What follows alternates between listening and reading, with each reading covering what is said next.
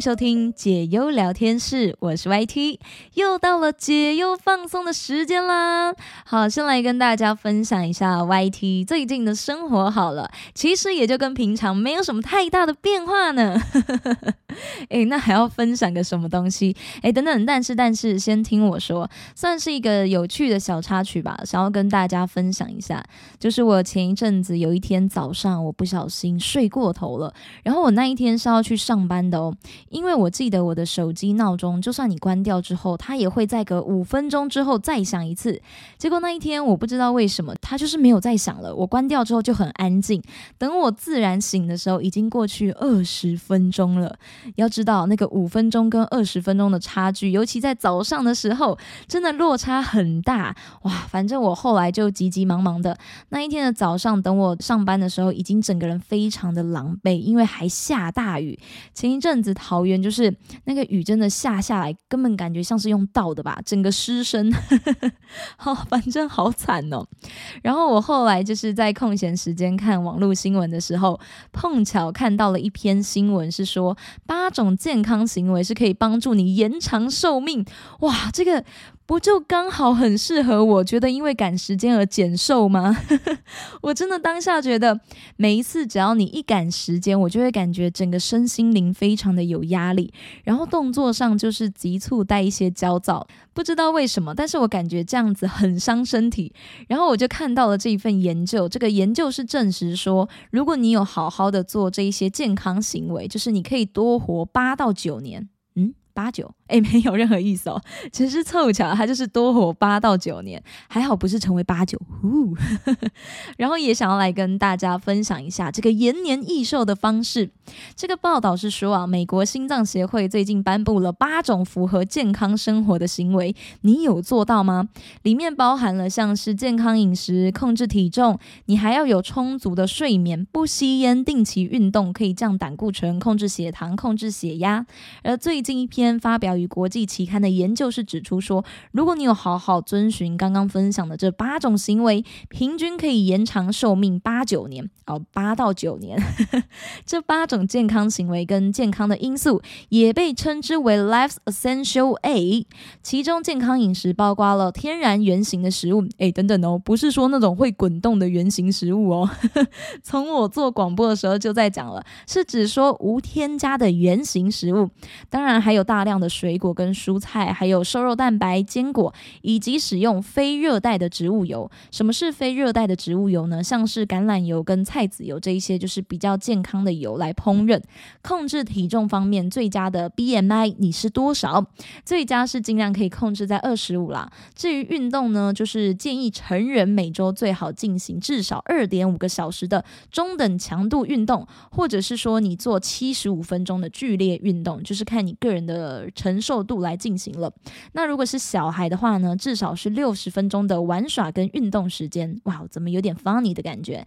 好，接着充足睡眠是指说每晚睡七到九个小时。那我不到诶，难怪我偶尔就是真的会蛮想要打瞌睡的。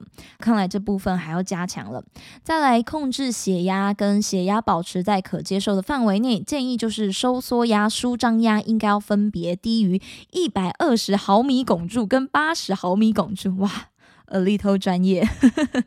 那关于研究人员将受试者针对这八种行为的遵从度来进行了评分，来了解到说刚刚分享的这八种行为跟预期的寿命增加是不是有关联性？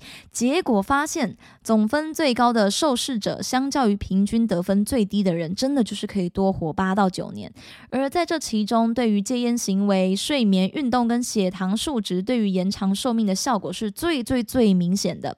以上这些。些延长寿命的方式，就是提供给各位好听友们啦。我知道这八种，其实在我们日常生活当中，你会很经常听到。但我说真的。经常听到跟你能不能做得到又是不同的事情了，可能像是控制饮食啊、健康饮食啊，你可能会知道说，哎，我要这么做。但是你吃着鸡块的时候，你真的有这么想吗？这真的就是比较困难的地方啦。虽然我自己是觉得说，人活太长久也不见得是好事。我是说我自己啦，因为我觉得只要活到一定的年纪，真的就可以了。但这一些共同的前提，我觉得都是要你活得健康，就是能不能长寿。当然，我没有办法帮。大家试验嘛，但是让身体变得更好，我觉得以上这一些分享都是可以做到的。所以听友们也要多多好好照顾好自己的身体哦。再来要跟大家分享解忧聊天室开播至今还没有聊过的话题。有些人其实针对这种话题是不太相信的，可能会保持一些诶疑问的态度。但某些层面，我说真的，你又不得不说它真的蛮准的。这也是它很奇妙的一个地方吧。这个话题就是星座啦。前几天就是我看到我们的国师唐启阳在一个网络节目当中分享了十二星座，什么事情让你固执到令令人抓狂？哇，就是很 crazy 的那一种。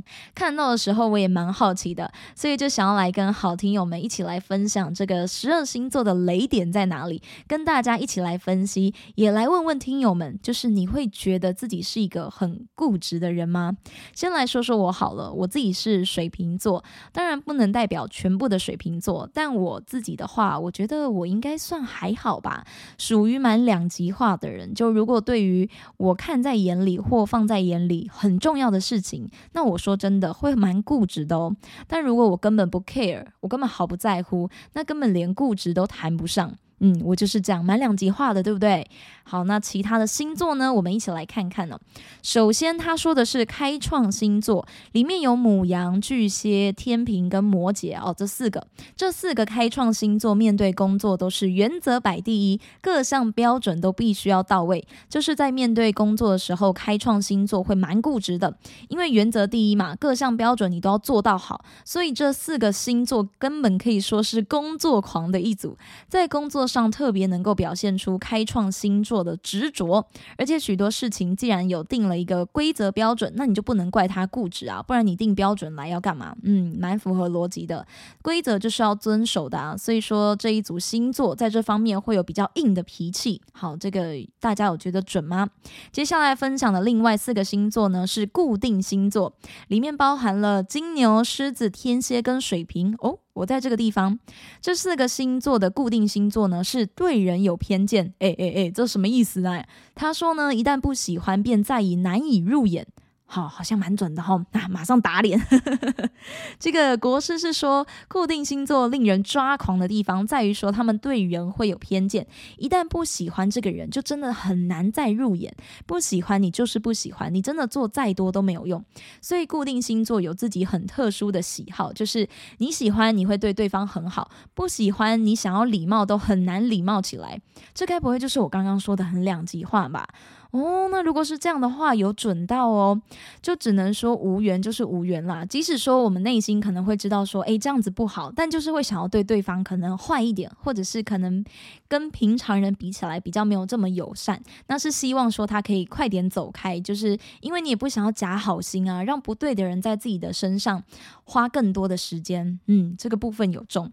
还有固定星座，虽然对人有偏见，但是今天如果你是对自己很欣赏的人，像是。朋友之类的，你就会非常非常的包容，而且是包容到对方马上就看得出来。好，我不能说百分之百的水瓶座都共用，但是我觉得固定星座的方式呢，应该多多少少都有一些有说中你的点吧。最后是变动星座，变动星座里面有双子、双鱼、处女跟射手，在这四个星座当中，哦，感情是罩门，感情出现了。他说平时聪明却刻意视而不见。这个是什么意思呢？上面是说感情是变动星座的罩门，他们平时是很聪明的人，可是现在感情里就笨到一个令人抓狂，甚至是到了你会刻意视而不见的一个状况。我两眼全盲，有没有这么夸张？两眼全盲都说出来了，好到一个令人发指的地步，而且是属于怎么骂都骂不醒的哦。哇，这个是选择性失明啊！哦，真的赶快醒醒哦！如果你有这样的状况，对于变动星座可以不用劝他们了，因为他们还是会回过头来用歪理来说服你。比如你说呢，已经这么糟糕了，你为什么还不赶快分手呢？这个时候变动星座可能就会说，因为已经那么糟糕了。所以我才不能分手啊，或者是说我都已经付出了那么多的心血了，我怎么可以分手呢？之类的话啦，会让人家听不懂，有一种说我劝了也是白劝的感觉，的确是会令人抓狂啊！听到这里，那我一定要跟大家分享一个我自己身边的亲身案例好了，因为我刚好看到变动星座，心有戚戚焉。各位听友觉得有准吗？关于这部分，就是我有一个朋友，还真的是有一个类似的情况，就在变动星座当中。我先不说是哪一个星座好了，就是不要刻意去针对，就是这个举例蛮类似的，就是已经很明显说，我这个朋友他的感情维持不下去了，就他跟他的对象，但是会因为曾经的过往，因为他们在一起蛮久的，好几年这样子，会因为曾经的过往，所以说走不太出去，会把自己卡死在那个人身上，觉得说自己。已经花了这么多年的时间，跟付出了这么多的心力，我怎么能说放就放呢？但其实明眼人或者是说外人都看得出来，这样的结果只会造成两败俱伤，结果也真的是不和平的散场。所以只能说，在感情上尽量不要太执着、太固执啦。就即便你知道自己有这样子的一个个性存在，有些时候等到了该放手的时候，你就真的放手让他去吧。因为通常纠结到最后，真的最难过，然后最伤痛、受伤最深的人，往往都会是自己。我知道，可能你做出最后这样子的决定是一件很不容易的事情，却也是蛮多人都会经历到的一个课题，分享给大家喽。那如果你觉得有准的话，也欢迎你可以回馈给我，然后以后也可以多聊一些这方面的话题。也谢谢我们的国师唐启阳。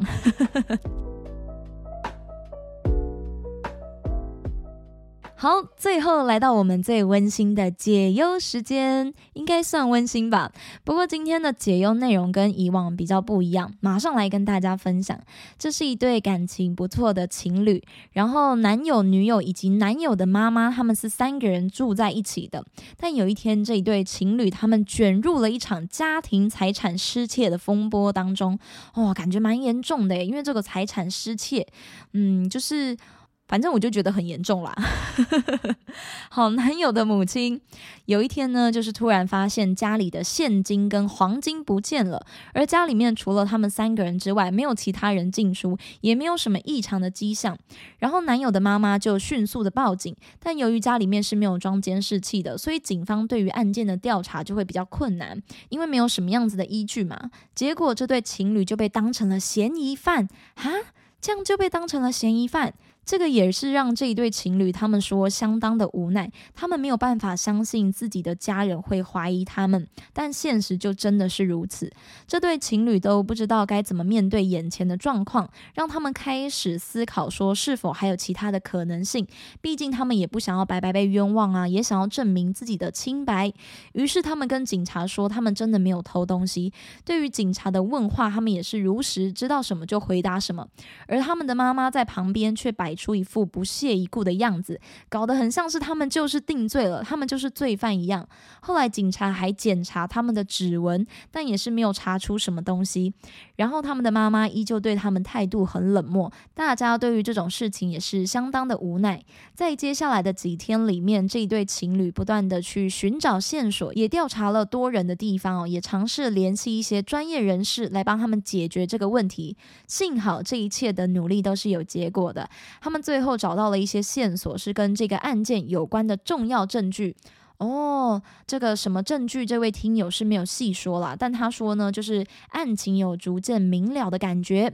他们说，他们拿到这些证据回家的时候，男友的妈妈其实已经知道了这件事情，也知道自己的儿子跟女友是无辜的。可能也是因此，所以说男友的妈妈表现得很愧疚。她没有想到自己的误会会给家人带来这样子的一个煎熬。自从那一件事情之后，男友妈妈就是变得更加的关心他们，更加关心自己的家人，也感觉出来男友妈妈是希望能够维持家庭和谐的氛围。好，故事就是到这里了。因为事情有被顺利的解决，所以我想应该是说希望能够从解忧获得不一样的见解跟看法吧。我们的解。解忧小编这一次也有提出他的看法哦。好，来看一下。解忧小编是说呢，合理的被怀疑，他能够接受，毕竟是他们家的外人哦。这个应该是在说女友吧。